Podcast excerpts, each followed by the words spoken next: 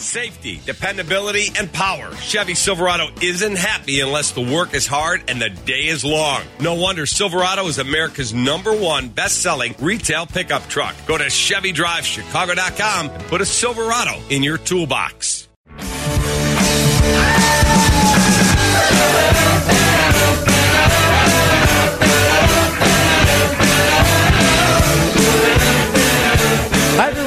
Thanksgiving and happy holidays. It's good to hear the dagger once again and a fresh edition of the Blackhawks Crazy podcast. I'm your pre and post game host on WGN Radio. Chris Boden, joined as always by our Blackhawks reporter and weekend sports anchor here at WGN, among many other hats that he wears. Joe Branjo, good to see you once again. How are you? It's been too long, about a month since we uh, ran our, our Scotty Bowman uh, transparency uh, recap, uh, summation of things until we start hockey again. But we do have some some news coming up here early this week. Wow, yeah, you're right. It, it hasn't seemed like a month, but I, oh, I guess yes, it is. has. oh yes, it has. I, I like uh, your interpretation of coming into the station and everybody approaching you. Hey, when is hockey starting? When is hockey start? I did not know you were Gary Bettman. That's fantastic. That's- Congratulations. Uh, yeah, well, I may not want to be Gary Bettman right now, and we'll get to where things stand here. Uh, as we record here on Monday evening of Thanksgiving week, uh, because it could change. We hope it's going to change for the positive very soon. Also, touch on a couple of other nuggets in terms of uh, where they're talking about uh, divisions stacking up, uh, how the divisions, uh, what teams would be in which divisions, which uh, creates a very interesting scenario for the Blackhawks in a couple of levels, and also some uh, little bits and uh, news and nuggets about uh, some Blackhawks who have been in the news. But first and foremost, the big Blackhawks news coming down on Monday morning out of the blue, and uh, it was certainly a pleasant one. That being a uh, woman we're very familiar with, uh, not only here in Chicago and all Blackhawks fans, but on the Blackhawks Crazy podcast as well. Kendall Coyne Schofield being named a player development coach for the Blackhawks, who will assume duties primarily uh, with the Rockford Ice Hogs and also uh, being named as youth hockey growth specialist, and she has been involved in the grassroots development of both uh, youth hockey and women's hockey here in the Chicago area. She was named to that post in two other announcements as well. Eric Condra, a former NHLer who played for eight seasons in the league for Ottawa, Tampa Bay, and most recently the Dallas Stars uh, a year ago, not this past season, has been named a player development coach working with Kendall in Rockford as well. And also going to Rockford, Juan Gonzalez, who has been a part of the uh, training team for the U.S. National Development Team and a Chicago native. He has been named the strength and conditioning coach of the Rockford Ice Hogs as well. So some big, very welcome news. And it, and it comes, Joe, along a time where uh, uh, there has been a movement here for more effort and inclusion among females, among minorities. And the Blackhawks have certainly answered that bell with, uh, you know, a couple of other moves that they announced and have made over the course of the last, I don't know, six months, a year that we'll get to in a moment. But uh, good and great to hear Kendall Coyne Schofield, again, who we're all familiar with, getting a, a much larger role and a role that I think she's going to excel at. Uh, and uh, uh, you'll hear during the Q&A about uh, I asked her in particular how she thinks guys are going to take to her, but with her resume uh, and, what she has all done and the respect that she has garnered, I think it's going to be a very comfortable fit, particularly within this organization. Stan Bowman used the term no brainer, and I think it just kind of really hits home because you look at her resume, you look at what she's done, she's done. You also just look at what type of person she is professionally and both just personally. She she's just a breath of fresh air, a little excitement, and just very intuitive. You can hear her when she breaks things down when she was either uh, doing games for the San Jose Sharks, that all female broadcast that they did for the Blackhawks earlier this season. Uh, it just seems like she checks all the boxes in terms of this role, especially. And I want to kind of go into the hockey growth specialist aspect uh, of that job that she has. So, okay, growing up in the 90s, you see kids wearing Jordan and Pippen and Rodman jerseys and playing basketball out in their front driveway every day. And then 20 years pass by, the Blackhawks have resurged, and you see kids playing hockey out in their front driveway, all, all wearing Patrick Kane or Jonathan Toews jerseys. So, yeah, that's an easy way to grow the sport when the team locally is doing well. You can't guarantee that year in and year out. So I think this role for her, hockey growth specialist, which again is just part of her role now with the Blackhawks, is just so pivotal for growing the sport, not only in Chicago and maybe not even only in the Midwest, but throughout the entire nation. Because you take somebody who doesn't look like your typical NHLer. She's a woman, but guess what? She's pretty darn good at hockey. She knows her stuff. And hey, look at me. Look at what I've been able to become. Look at what I can do, what I can bring to the table, and inspire that to anybody at a younger age, gender, uh, ethnicity, whatever, just to make it so much more acceptable for everyone to just take in this sport.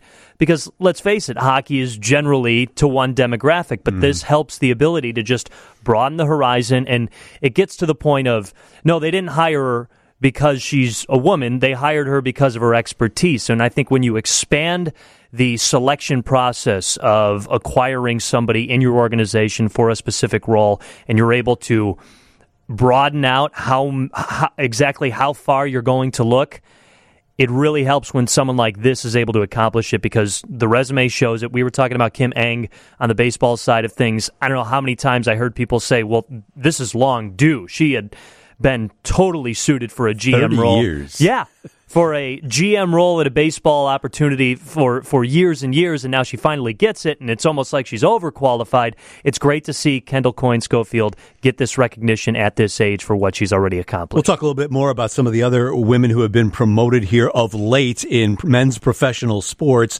but uh, you mentioned the resume uh, Olympic gold in 18. Olympic silver in 14 for the U.S. national team. Also, she's been a part of six women's world championship teams. And again, most notably in the greatest spotlight, if not the Olympic victory, the fastest skater challenge at the 2019 All Star game. And, you know, as you'll hear during the Zoom call that she had with reporters when I asked her about uh, the respect she has already garnered and perhaps has yet to earn among uh, her uh, pupils, if you will.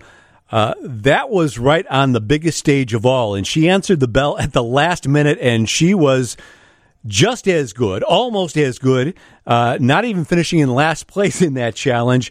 And then again, she's also part of the broadcast booth for the San Jose Sharks, did some work for NHL Network and again for NBC Sports Network in what was the next to last game for the Blackhawks wow, of the season yeah. against the St. Louis Blues uh, between the benches there. So Kendall has worn all the hats. You'll also hear her talk about she had a, me- a media relations internship with the Blackhawks about uh, six years or so ago.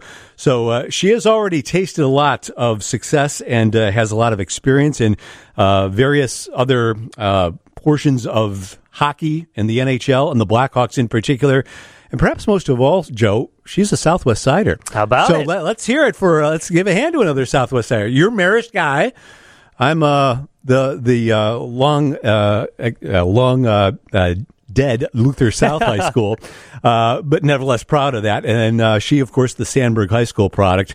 So Let's let's hear some props for the Southwest Sider too. How about it? How about it? Southside, Southside in pride. Yeah. So uh, let's, without further ado, and uh, stop our babbling, hear from Kendall herself as she met with uh, reporters on Monday afternoon, and she talks about a variety of subjects here. You talk about uh, again my question, a little uh, second one in about gaining trust of male players and working with them and how she thinks that will not be an issue, but nevertheless, her believing she's going to have to continue to earn that respect uh, based on her resume and based on the things that she passes along and all the hats that she has worn about, how that will benefit her and uh, talking about her influence on this Blackhawks youth movement that they have been preaching about. But first of all, as she met with reporters, she first asked a question about the opportunity in this organization that she had growing up with and also how she intends on continuing her playing career amidst all this. This is an incredible opportunity. I'm so excited. And, uh, you know, I remember being three years old, putting on my first pair of skates and, and watching the Blackhawks play. And then at seven years old, playing in the junior Blackhawks game at the United Center and doing it again when I was nine. And then from there, you know, time passed and I, I became an intern in 2014 after the Olympics in the media relations department. So I've always felt a part of this organization. So th- to see things uh, finally be formalized after almost a six, seven year relationship from a business standpoint is, is such an honor. I'm so excited. Um, you know, as a, as a young kid, I, I always dreamed to be a part of this organization. And while that has evolved over time from maybe being a player uh, to being a player development coach, it's finally here. And I'm so excited uh, to be a part of this organization. And I am going to continue uh, to play with the women's national team and set my, set my, um, goals to, to make a tw- the 22, 2022 Winter Olympic uh, team. And so uh, the Blackhawks have an understanding that I am still committed to the women's national team, uh, that I'm training full time, and I'm also committed uh, to my new role here with the Blackhawks as a player development coach and a youth hockey growth specialist. Hey, Kendall, congratulations from me too. Um, I, I, just want to get your sense of uh, how you've been received with the guys basically around the Blackhawks, but also at the NHL All Star game, and how confident you are that you know um, guiding along uh, some some male players uh, these days and being a coach to them. Uh, whether you have any concerns in this day and age as to whether that will go over or not. Yes, that, that's a that's a great question. I think no matter who walks through the door, um, whether it's a new coach, uh, a new nutritionist, a new strength coach, as as a new coach, you need to earn the trust and the respect of the players. And I plan on doing that right away through the work ethic that I will show them. That's how I've made it as a player, and that's how I plan on making it as a coach. And while I might be the first female coach, a lot of these players have worked with. I I don't see it being an issue, and I see them seeing me as as someone that's going to help them aspire to get to the next level to to fulfill their NHL dream. And I'm going to do everything I can to get them ready to do that. And um, again, I think through my hockey career, I've been on the ice with so many players, and I've earned the respect of those players. You know, th- through my skill, through my merit, um, and that's what they're going to see me as when I walk through the door as as a coach. Hi, Kendall. Congratulations. Um, you've dabbled in so much in hockey from broadcasting to playing. What interests you in player development? What do you feel like you bring to this position? What interests me is being able to help this organization win a Stanley Cup. I, I'm a competitor. I've I've won at majority of the levels of the that I've played at, and to be able to be in a role to help develop and to help this team win championships. The team that i grew up watching the team that i you know that i sat on the couch and watched win three stanley cups um, and shed a little tear here and there watching and then now to be in a role to help develop those next generation of players who are going to want to raise the cup is is phenomenal and that's what i'm so excited about because i'm a competitor and i've always have been and so uh, that's what i'm going to do uh, in this role. Thank you. Congratulations kendall because you were a broadcaster with San Jose and you've worked for the NHL and you've you've been a player, how much has been in all those different facets being able to help you learn how to be a coach in many, in many different facets rather than just singularly with one team? Uh, it, has been a part of my journey. It's been a part of my process. I've learned so much along the way. And I think each stop that I've made along the way, whether it's playing, whether it's broadcasting, whether now it's being a player development coach, I always stay true to being a sponge and learning from those around me and, and taking, taking what I can and taking it with me. Um, and so I've been very fortunate. The San Jose Sharks were an incredible um, organization that opened their arms to me last year, and I'll miss them very much. Um, but it, like I said in, in what in, in my statement, my part of my my heart will always be teal. Um, you know, I heard from Doug Wilson this morning, which was incredible. And so, you know, I think I've learned so much along the way, and, and, specifically too, I've I've seen different aspects of pro sports through whether it's seeing my husband through football or being a media relations intern, being a broadcaster, now a coach, being a youth hockey growth specialist and a community liaison that I've been with the Blackhawks for so many years now. I've been able to see the different aspects of the organization, which I think has helped me see where I can insert myself, where I can be an asset. And that's why I'm so excited about this player development role because I've been in hockey my whole life. I know I can help. I know I can be an asset and I know I can help this team win championships. Hey, Kendall, uh, congratulations. I, I just wanted to ask what your responsibilities will include and and how welcoming are you of this challenge, even though you are wearing so many hats with playing and broadcasting? Yeah, so I will I will have a few different responsibilities. A lot will be with uh, working with the prospects, being in Rockford, um, you know, watching games, scouting uh, when I can. I know we don't know when the season will start or what we'll be allowed to do in terms of COVID policies, but a lot of it will be working with the prospects and in addition to scouting. And then my role with as a youth hockey growth specialist is similar to what I've been doing um, under the direction of Annie Kamens and her group. Uh, so I'm really excited to continue to do that, to continue to grow the Golden Coins program. Um, but I'm really, really excited to, to eventually get on the ice and work with the players. Hi, Kendall. Congratulations. Given the rebuilding that the Hawks are doing now, do you view this as an important time in the history of the franchise to have this role? And do you think maybe you might have to get guys ready for a look a little bit sooner than than usual? Great question. That's one of the reasons I'm even more excited is because there is such a focus and emphasis on developing the younger players and in in the organization and those younger players are the players that I'm going to be working with. And so do I think that, you know, it's our job to make them NHL ready as soon as possible? Absolutely. I think that's always the goal no matter if the team is focused on developing the younger players right now or not. Um, you know, the goal is always to make sure that they're going to be NHL ready when they get the call. So uh, I you know, I think it's a little bit of a combination of both, but definitely and I'm, I'm excited and I think one thing that I can relate to from from my playing career is I was a young player for a long time with the women's national team. Now I'm finally old. Um, so I can relate to those players of what it feels like to be young and trying to make it to that next level. Um, and I, I can't wait to use that, um, use my experience to help guide them in their experiences. Con- congratulations. Good to talk to you. Uh, I'm curious. Kim Ng just got hired, obviously, as the Miami Marlins uh, as GM, first woman to, to, hold that spot in the major four North American men's sports. Uh, and Cam- Cammi Granato is working in scouting. Hayley Wickenheiser's involved in this. I'm curious. Is this something that you want to do? Do you see yourself at wanting to be a head coach or be a GM someday in the NHL? I know you're still young, you're still playing, but is this something kind of on your radar? Absolutely. Congratulations to Kim. I think that was a, a huge win uh, for, for everybody when, when we saw her get hired by the Miami Marlins. Um, but absolutely, I think this is this is the first step in that process. I think this is the first step in what is possible. And um, I'm I'm looking forward to getting this experience, getting my again, getting my feet wet, learning um, from so many first class people and, and champions within the Chicago Blackhawks organization in this role. Um, and you know, I, I, think the sky's the limit. I think I, you know I, I can continue to grow and and again develop not to use the word develop as a player development coach but i'm going to develop too within this role and um, whether that's a coach or a gm I, you know I, I think the sky's the limit and, and i look forward to seeing uh, where this takes me Hi, Kendall. Uh, congratulations again. Um, I'm sure you've heard that a lot today, but I just wanted to go back. You know, uh, Stephen just mentioned Cammi Granato and some of the other women who were in these roles. When Cammi specifically was hired as a scout with Seattle, she said that she saw her hiring as a sign of the momentum happening in the sport, with women being hired in different roles. In terms of the bigger picture, do you see your hiring here as a further extension of that momentum? Uh, great to talk to you. Thank you for your question. Uh, absolutely, I do. Um, and like I kind of alluded to before, I was I was a little girl growing up in growing up in the Chicagoland area, area playing the game because I loved it, and this is where it's taken me. And I think there's a lot of young girls, maybe in this area and beyond, but that are looking at this today and saying, "Wait, I can do that too." I can do that because I know when I saw Cammi get hired, that was the first thing th- th- that went through my head was, wait, I can do that too.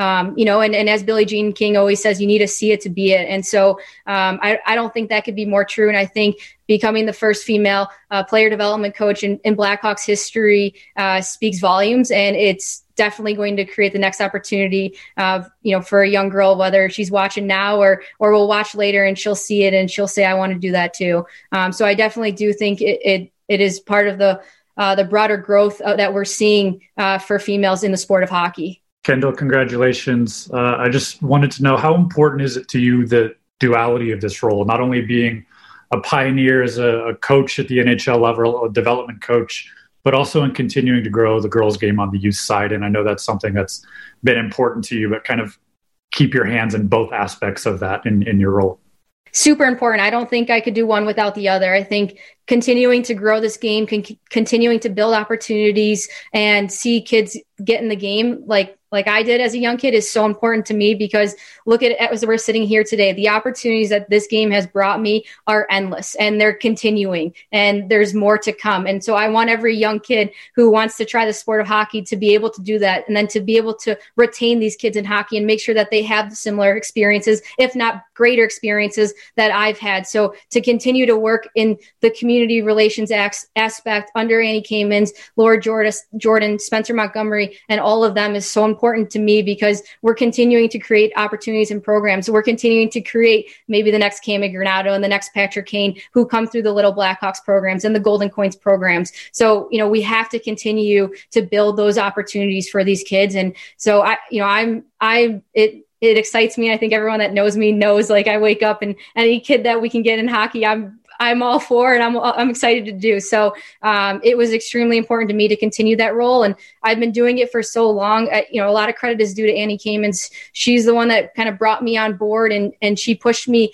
into roles and, and into environments I didn't know if I was really welcomed. You know, I, I was like, well, the kids don't want to see me at a school visit with Jonathan Toews. Do they really? Like, and she's like, you better believe they do. And it was like a moment like that where I was like, you're right you were so right. I went there and it was awesome. So she's put me in a position to be in the community and be around all these kids in, in the Chicago and Chicagoland area, which has has also created a platform for me to give back and and to create more experiences within the game. Um, so I, 100%, I could not do the player development role without the youth hockey growth specialist role as well. The announcement on Monday comes on the heels of the announcement and the award for Blackhawks TV and the fine folks over at Banner Video that uh, I have a pleasure of working with on a consistent basis with the Blackhawks for the for the uh, pregame scoreboard preview with with Troy Murray.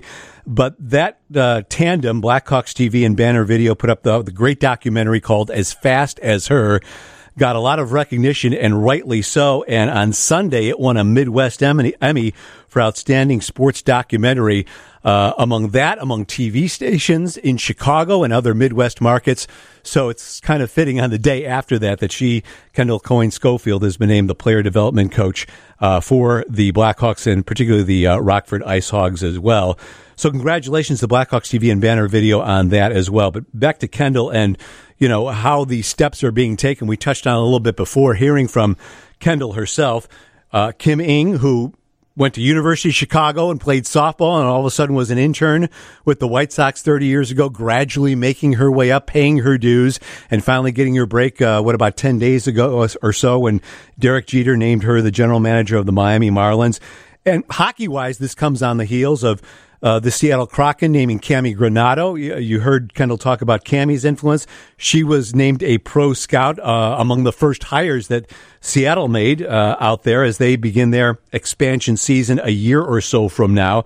Uh, Hayley Wickenheiser, the great uh, women's Canadian hockey player, is also a development coach for the Toronto Maple Leafs. So that sets a precedent ahead of Kendall Coyne Schofield. And there was also a woman named uh, Dawn Braid. I don't know if you ever heard from her. She was a former figure skater, and her dad uh, owned a skating business, and she became a consultant and eventual skating coach or consultant for a couple of NHL teams, the Arizona Coyotes a few years ago. I believe she's still working for the Calgary Flames, but she has her own skating school in which guys like you know, John Tavares and Taylor Hall and uh, Matthew Tkachuk, they go to her for skating lessons, and she is one of the more renowned uh, skating coaches in all the NHL. So there has been a precedent set.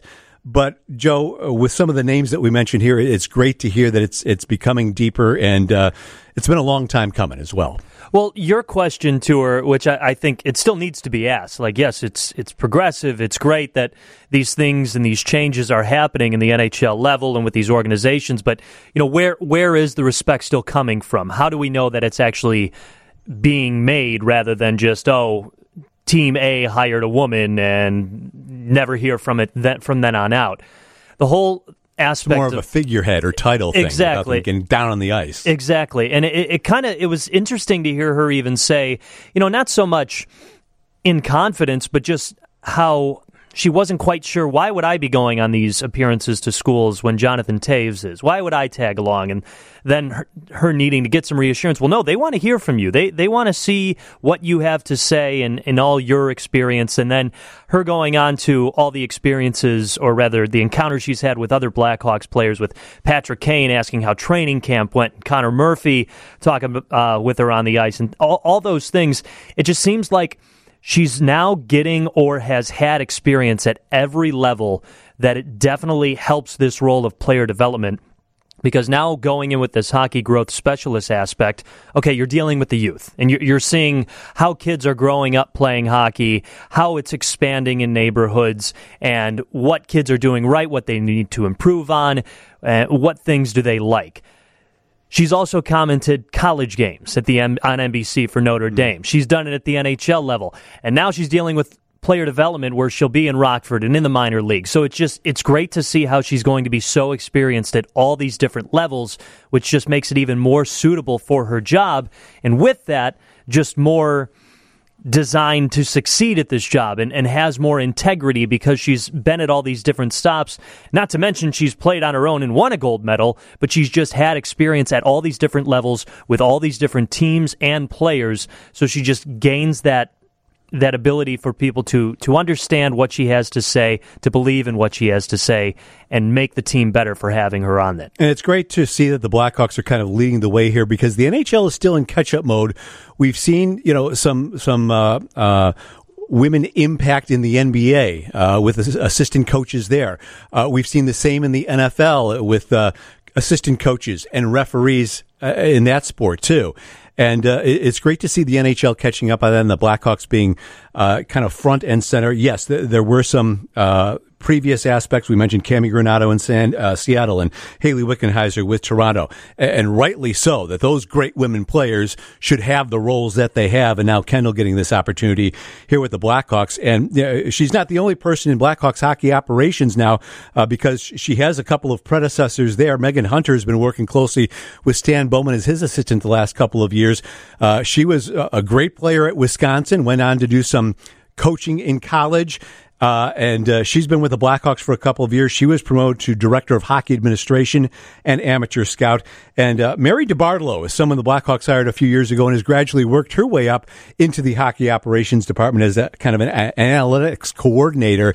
So uh, good on the Blackhawks. Uh, three females in their hockey operations department, and uh, now Kendall Coyne added to make it three. so congratulations once again to our fellow Southwest Sider, Kendall Coyne Schofield. All right, let's talk a little bit more about where the NHL is in its negotiations to try and come back here and uh, have a what will be a 2021 season because uh, 2020 is going to be in the rearview mirror before, before they get the season underway. Now it's just a matter of when. And no, I haven't been able to answer that question to anybody in the hallways here at WGN Radio either. We're all kind of in waiting mode, and I think the overall uh, perspective as as we start the week here on Monday. Th- uh, there were some bumps last week in the negotiations because. Uh, the reality of where the COVID cases are going right now, the likelihood of having fans in the stands a- at least through a majority of what could be maybe a four month, 60 game season, I think is are uh, the most likely uh, schedules being kicked around right now. Um, and the reality of the, the financial implications, even though these two sides, the Players Association and management, came to terms on a multi year deal to try and set a structure to what the NHL would look like here financially and in terms of, of revenues and, and how they would split things up. Uh, there seems to be a new reality here among management asking a little bit more. I could see it from their standpoint. Uh, and one thing the players I think may be more acceptable is defer some of that money as long as it's guaranteed they're going to ev- eventually get that back on some of those contracts, making whatever it is 60 or 70% of what they're contract for this coming season should be. The escrow thing is a whole other thing that's been a dirty word for players for years in terms of revenue split and having to give uh, some of that money back for the good of the health of the league.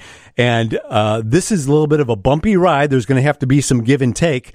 But with the NBA getting something done, uh, we saw kind of a semi black eye that Major League Baseball took with all their um, pouting and arguing during the course of this pandemic when people were just, you know, uh, literally craving the return of baseball and other sports. Find a way to get it done. And it, it may be a little ugly and a little bit, may, may be a little bit contentious here early in the week. And now we're at a timetable here where if you want to start a season January 1st or a little bit after that, you're going to have to start getting guys in their respective cities to begin training camps.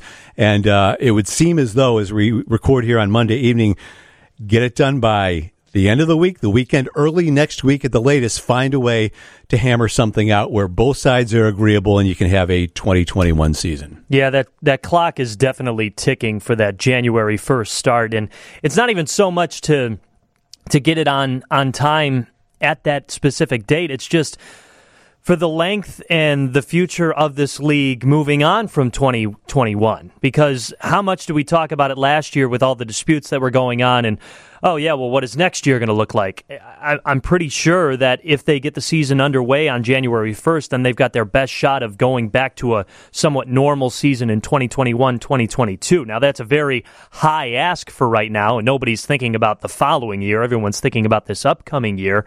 But I really hope you don't see something like the MLB situation where there's just constant bickering on both sides. And you do understand arguments on both sides, but the, the inability just to come to some sort of agreement, it does two things. It, it ticks off the fans, it delays the start of the season, and it really tarnishes any type of ability to agree on anything moving forward with any type of future negotiations involved, whether it's a, a contract with the players or whatever. It's just a lot of bl- bad blood that I also think baseball is going to see some bad repercussions from as well. But there's just so much that goes into it. And we've been through this conversation before. You take away the fans aspect, that's a hit on the income that teams would normally get. Okay, you do get some fans. All right then players say, well, then we shouldn't take that hard of a hit. Well, it's only a portion of the fans we fully expect. So there's there's so many little entities, but the thing that always happens is when another sport figures it out first, then the spotlight gets drawn on you a little bit more. There's a lot more pressure, but again, I think for everyone involved, each day this thing still does not get figured out, it hurts everybody involved. Yeah, and I think it's been at least two weeks since the NBA hammered out their mm-hmm. deal, and you almost expected, okay, then the NHL should quickly follow suit. So uh, there have been some hurdles and some stumbling blocks here. I think you can figure 82 game schedule, forget about that. Uh, 60 seems to be about the number. If you're going to do that and start January 1st or mid January, um, 60 games, if you're playing 15 a month, that puts you through April. Uh, perhaps into May, they're talking about building in a couple of weeks at the end of the season in case there are teams that can't play if, if the virus should potentially hit. And if it doesn't happen that way, great. You can start the playoffs right on time. And uh, the other factor that seems to be a, a common thread here is that yes, there are probably ways to get around it with other networks, but if NBC is trying to start the Summer Olympics the third week of July, they want to have the hockey season done by the third week of July, all the Stanley Cup playoffs. So uh, there's a lot of moving parts here that they try to figure out. I would not want to be on these calls every day and try to find a way to figure things out and and negotiate all these arguments. And another aspect of this, we were talking about revenues. Another thing being discussed is yeah, teams playing in and this they borrowed from baseball for better or worse trying to limit travel, trying to regionalize uh, the team so they play a certain number, handful of games uh, within a division, and we'll talk about these divisions coming up here. But again, teams being able to play in their home arenas and perhaps two or three game series against one team, and then you know further down the road you play that same team in their arena. Um, and in order to get some revenue back, uh, playing in the home arenas allows teams to at least advertise and and get some money from advertisers. We can place that within their arenas or within their home broadcast or whatnot. So that's something that's being borrowed and and from from what baseball did, it seemed to work fairly well with a couple of exceptions in Miami and St. Louis, and so limiting teams to certain geographics and playing eight or nine teams within their division. Actually, it's seven or eight teams within their division. It's trying to make things manageable, and uh, so uh, you're not going to all parts of different time zones and playing one offs and getting back out of town, which could complicate matters too. Ironically, I, what is the Central Division? No, I guess Canada too. But if if they were to go through this season with the realigned divisions, the Central Division would have a lot of different teams in the Eastern Time Zone or the Central Time Zone. So, you know, you'd have Detroit crying once again for jumping from the Eastern time zone to play a Central time zone game. Uh, when you bring up the baseball situation with Miami and St. Louis, you know, you'd like to say, well, yeah, all that happened where there was the spread of the virus and then games got canceled, but then everyone understood the severity of taking the protocol seriously and then everything got figured out. But we're seeing the same thing going on with football. And when it comes down to it, it's just basically travel. So I think that's the biggest hurdle to leap in this situation of and again the approach is probably the best situation go up to Chicago, play a couple of games. You know, if you're if you're the Tampa Bay Lightning, play a couple of games, and then go to Detroit, maybe play a game or two, and then go back down to Florida. And then when the Hawks and the Wings come down to Florida, they play the Lightning and the Panthers, and they just knock it out. Um, we're, we're past the idea of being able to play every team. I just don't see any way that that's possibly going to happen. Right now, you're just hoping to get a season, and then you're going to have to do whatever it takes to get that season had. I'm sure there's going to be people complaining, well, how can you jump into a playoff run where all you do is face a certain pool of teams? That's exactly what baseball did. That's that's pandemic. Uh, that's pandemic Yeah. sports right now. Unfortunately, take it or leave it. If you want it, that's what you're going to have yeah, to exactly. Yeah, you got to pick your battles with this. Um, and I don't know. I'm I'm kind of intrigued So, by the yeah, idea of let's let's go through some of these divisions Yeah, here. The, yeah, the go. reported divisions, and everyone seems to be kind of agreement. I believe, I believe Puck Daddy Greg Wyshynski was the first to report this, and in. Since then, it's from from some digging. A lot of the other uh, national reporters are seeing the same things in the Hawks division, which I don't know it would be called Central or what, but because you do have your share of uh, Eastern teams that you know are are going to be uh, uh, affected, quote unquote, by this. But the Hawks would be in a division with Columbus, good team, Detroit in a rebuild, but a rival, Florida Panthers with Joe Quenneville and uh, and company down there, the Nashville Predators, the Pittsburgh Penguins, another Eastern uh, time zone team, but a little bit closer to the Central one. The, your St. Louis Blues. So you have St. Louis and Detroit uh, from the old uh, Hawks division in there, as well as the defending champion, uh, Stanley Cup champion, Tampa Bay Lightning. So Hawks, Columbus, Detroit, Florida, Nashville, Pittsburgh, St. Louis, Tampa Bay, an eight-team division. And first of all, you'll you'll be that team would include four of the last five Stanley Cup winners, two times for Pittsburgh, one for St. Louis, one for Tampa Bay. And the other thing is, if you're playing a 60 game schedule, you average that out. If these are the only teams you're playing, you ta- you play uh, these teams eight times a piece, so they have to split what you want in terms of uh, home and away. That would seem to be fairly even if you wanted to go, you know, two at a time or four at a time in each team's arena. But there would be four of those teams you would play nine times, so you'd be getting very familiar with these opponents and. Uh, but uh, it- it's quite the interesting setup. And when you take a look at some of the other divisions, uh, there's some nastiness over there with how that breaks down, including the lone Canadian division. Imagine our folks up north uh, how they would be reacting and how how chaotic and psychotic that would be. But uh, yeah, so, some interesting potential matchups here. The, the Blackhawks very rarely have seen Sidney Crosby throughout his career, but they may be in all likelihood seeing a whole lot of him. And yeah, you'd be seeing St. Louis and Nashville and uh, uh, the Detroit Red Wings as well, who are in uh, a big rebuild mode themselves, but uh, it would uh, kind of spark up that rivalry. I wonder if they play at the United Center, whether they they they'd pipe in the old fan chants when Detroit is at the United Center or not. what what I want to know is what teams are able to have fans, and just by the looks of it, I, I can't imagine. I don't know. I, I don't want to speak too soon, but say the Blackhawks are not allowed to have fans. Nashville is. Do we get that whole block the red? Don't don't let any Chicago fans come down here to go to the game. I well, mean, maybe they have to quarantine if you travel down there too. I don't know. yeah, right. um, I mean, I'm sure a lot of people would be excited to see the revival of the Blackhawks and the Red Wings being in the same division again. That that'll be somewhat fun. But yeah, again, this is just what you're going to have to deal with. Now, they haven't gone down the rabbit hole of playoff scenarios yet, have they? Because this almost seems like it works out so well where you could have your division winners in all four and then maybe a wild card in all four. Well, by the time the playoffs comes around, we'll have the vaccine and we'll be all yeah, set, that's right? true. That's true.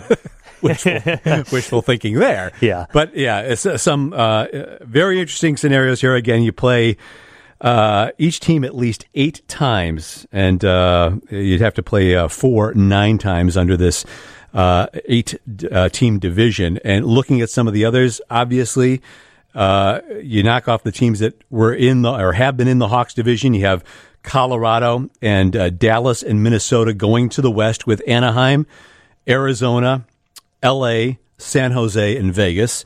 That would uh, be the Western Division, if we're not going to make this too complicated. the Eastern Division, Boston, Buffalo, Carolina, New Jersey, the Rangers, the Islanders, Philadelphia, and Washington, and uh, there's some real cozy travel there. You don't have to go very far. Those are like uh, hour, hour and a half long plane trips. So uh, that sets up nicely for all those teams in the East. And then, of course, all the seven Canadian teams. These three divisions that we mentioned would each have eight teams. The Canadian division, uh, Canada only based on the travel restrictions that have been in place for quite some time. Heck, the, the Toronto Raptors have to play in Tampa right, Bay, right? And uh, the Blue Jays weren't even allowed to play at home during the baseball season. But Calgary, Edmonton, Montreal, Ottawa, Toronto, Vancouver, and Winnipeg. And for those rabid Canadian fans on who's the best team on their side of the border, uh, that would be that would be interesting. And yeah, it remains to be seen. We're waiting just to, like everybody else. If we get to a playoff scenario, to then blow everything up and just go by seeds, or do you stay within the teams within the division that have managed to advance? Question marks all over the place. Yeah, you could, and theoretically, you could do, let's say, the top three teams in each division and then go to the whole 24 team format like they did this past season. But you can make the argument that Canada gets the edge because they only have seven teams, so you only got to be the third best out of seven. But it, it's going to come down to a, a, whole new funky setup all, all over again, I'd imagine.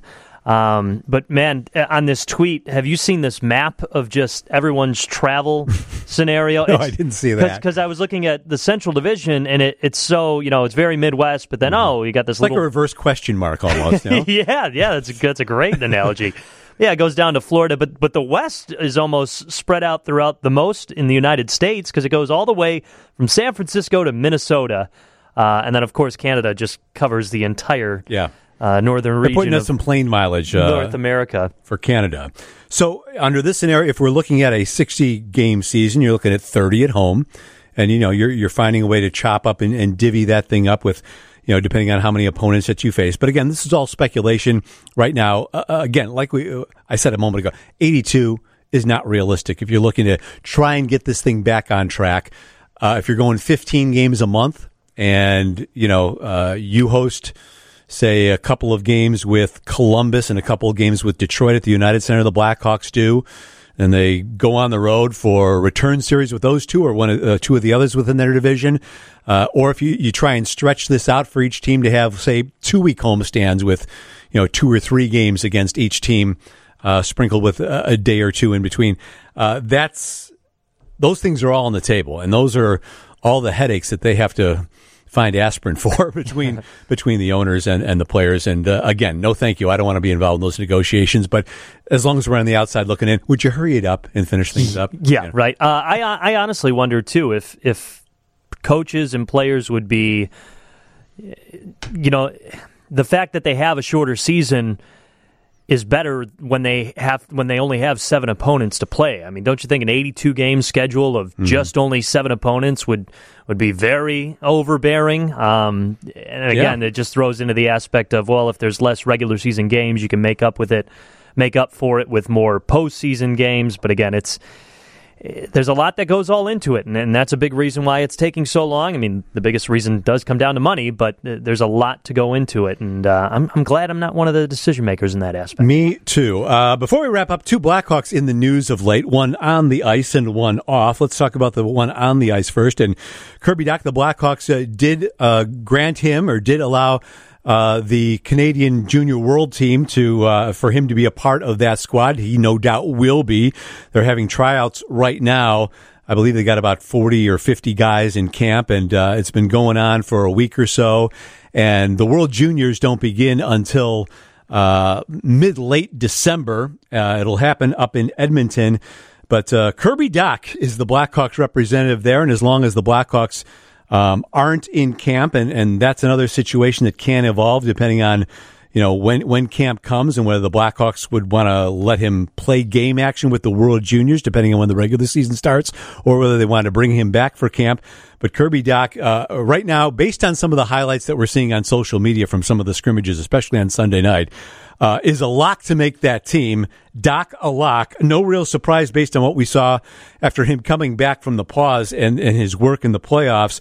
But uh, on Sunday, some video was, was tweeted out. He had two goals and an assist in a scrimmage, inter squad scrimmage, and he was on a line with um, two other first round picks from 2019. Philip Tomasino, who's with uh, uh, Tomasino, who's with uh, uh, Nashville, and Connor Zary, who was with Calgary. Those were the two other guys on his line.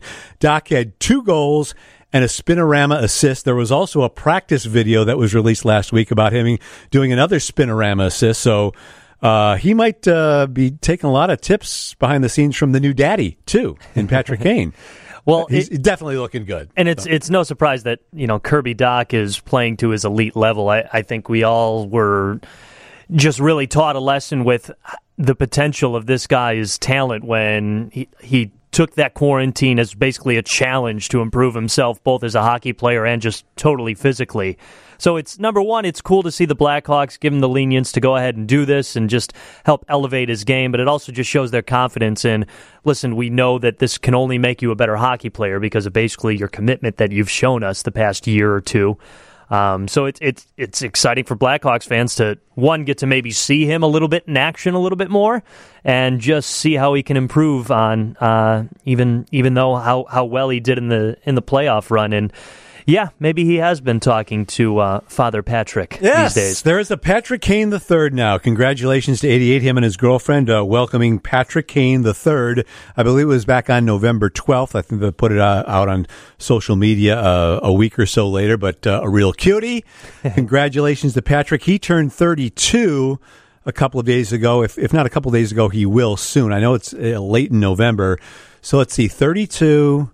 Uh, if Patrick does play until he's 50, and if uh, if he coaches his son up enough, or uh, if if if Patrick is is just as good as his dad coming through, maybe they end up playing together with the Blackhawks back in. Let's see, let's do the math here, which I'm bad at. 2038, 2039 season you know, maybe, maybe we'll see the father son combination on the ice. well, yeah, okay, okay, yeah. If it's 2020, yes, his his son Patrick Kane the third would have to be yeah, it'd be 2038. You got to check a lot of boxes before that, uh, Patrick third. well, no, didn't didn't one of his trainers say recently on Twitter that I think he yes. can play until yeah. he's 50 years old? Right. So, all right, there, there's the vote of confidence you need there. Uh, yeah, no, it's cool to see uh, Patrick Kane get some get some dad strength, and uh, we'll see see how it changes him as a hockey player. Yeah, how I'm good sure of a player can he be with that? With dad strength, or maybe lack of sleep sometimes. When, yeah, with, right, with right. at that age. So. Well, it, uh, didn't fare well for Kris Bryant this year. I don't think so, no. but.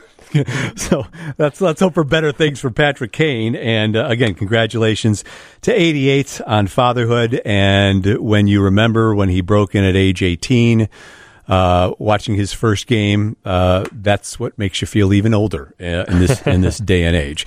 So, uh, with that, that's a wrap. Uh, Joe, happy Thanksgiving. Uh, I know you survived a little COVID scare within your very immediate family, and uh, hopefully you're keeping things downsized, and hope everyone else keeps things downsized here for for Thanksgiving and over the holidays too. Yeah, absolutely. Uh, Glad to hear you both made it through though. Yeah, yeah, yeah. Thank you. Yeah, my wife uh, had a bit of a, a COVID scare, but uh, she's she's back to her normal self, alive and kicking, and um, yeah, I, I mean Thanksgiving is always a fun, memorable, significant holiday in this country. So I understand a lot of people are probably upset with what's going on, but just keep in mind, you know, if we follow the rules, follow the protocols, it'll only be this year. So I guess keep that in mind, but still feel free to have a great Thanksgiving and, mm-hmm. under the different circumstances and find a way to reach out and see your family other than, you know, being there in person. And hopefully we can all get through this sooner than later. I second that. And Joe, if you can just keep your father, family gathering this year from 50 down to say at least 30, I'll, I'll try. Try I'll to try, do that. Yeah. But uh, I uh, echo those sentiments as well. And in a very difficult year when it's been uh, at times hard for some people to find things to be thankful for. Um, again, we'll have to uh, especially take a moment uh, this week on Thursday in particular to uh, try and find those ways as we continue to try pushing through these very different times. And speaking of different times, your uh, your teaching career is now up. Can we hit the musical interlude or the uh, best of Joe Brand's teaching career? Um, I, I, gather you you're happy it's it's in the rearview mirror for the most part. You're still still maybe available yeah. if called upon yeah. in an emergency. Sure. The Scott Foster, the Scott Foster of of uh, grammar school gym teachers. Yeah, uh, sure, uh, sure. If uh, yeah, if the school is without a doubt scraping the bottom of the barrel and they can't find anyone else, of course I'll I'll come in and not even team player save the day, but just uh, pour some water out of the boat as it's quickly filling up. No, it was a it was a great time over in uh, School District 100. Uh, those teachers are rock stars, superheroes. If you're a teacher, uh, thank you for all that you do. Um, at, right when I was leaving was the time they were trying to figure out everything for doing it hybrid. And everyone was running around like crazy, freaking out because that's And Joe's like, I'm out. yeah, no, they honestly they go they kept saying, "I am so jealous of you. You're able to just leave out right now." Um, but yeah, uh, if you're a teacher, we're all thinking of you, and we do appreciate your efforts because we understand how difficult this is, especially for you. Uh, I am glad it is in my rearview mirror. It was a great time connecting to these sixth, seventh, and eighth graders, but I could not be more happy just to be focusing on talking into a microphone and things of that nature. So, uh, yeah. Uh, Well, stick tap to you for uh, for uh, being out there and, and uh, helping out and being a team player. And uh, again, uh, stick tap multiple times to all the the healthcare workers who all over the world, all over this country and this city, who uh, again have been uh, dealing with some of these numbers that are just going absolutely insane. We are extremely grateful for all you do, and it's uh, upon all of us to try and do what we can do to uh, kind of lighten their load because uh, we would not want to be in their shoes, and we're forever grateful for all that they do. And we are grateful to you for listening to this edition of the Blackhawks Crazy podcast.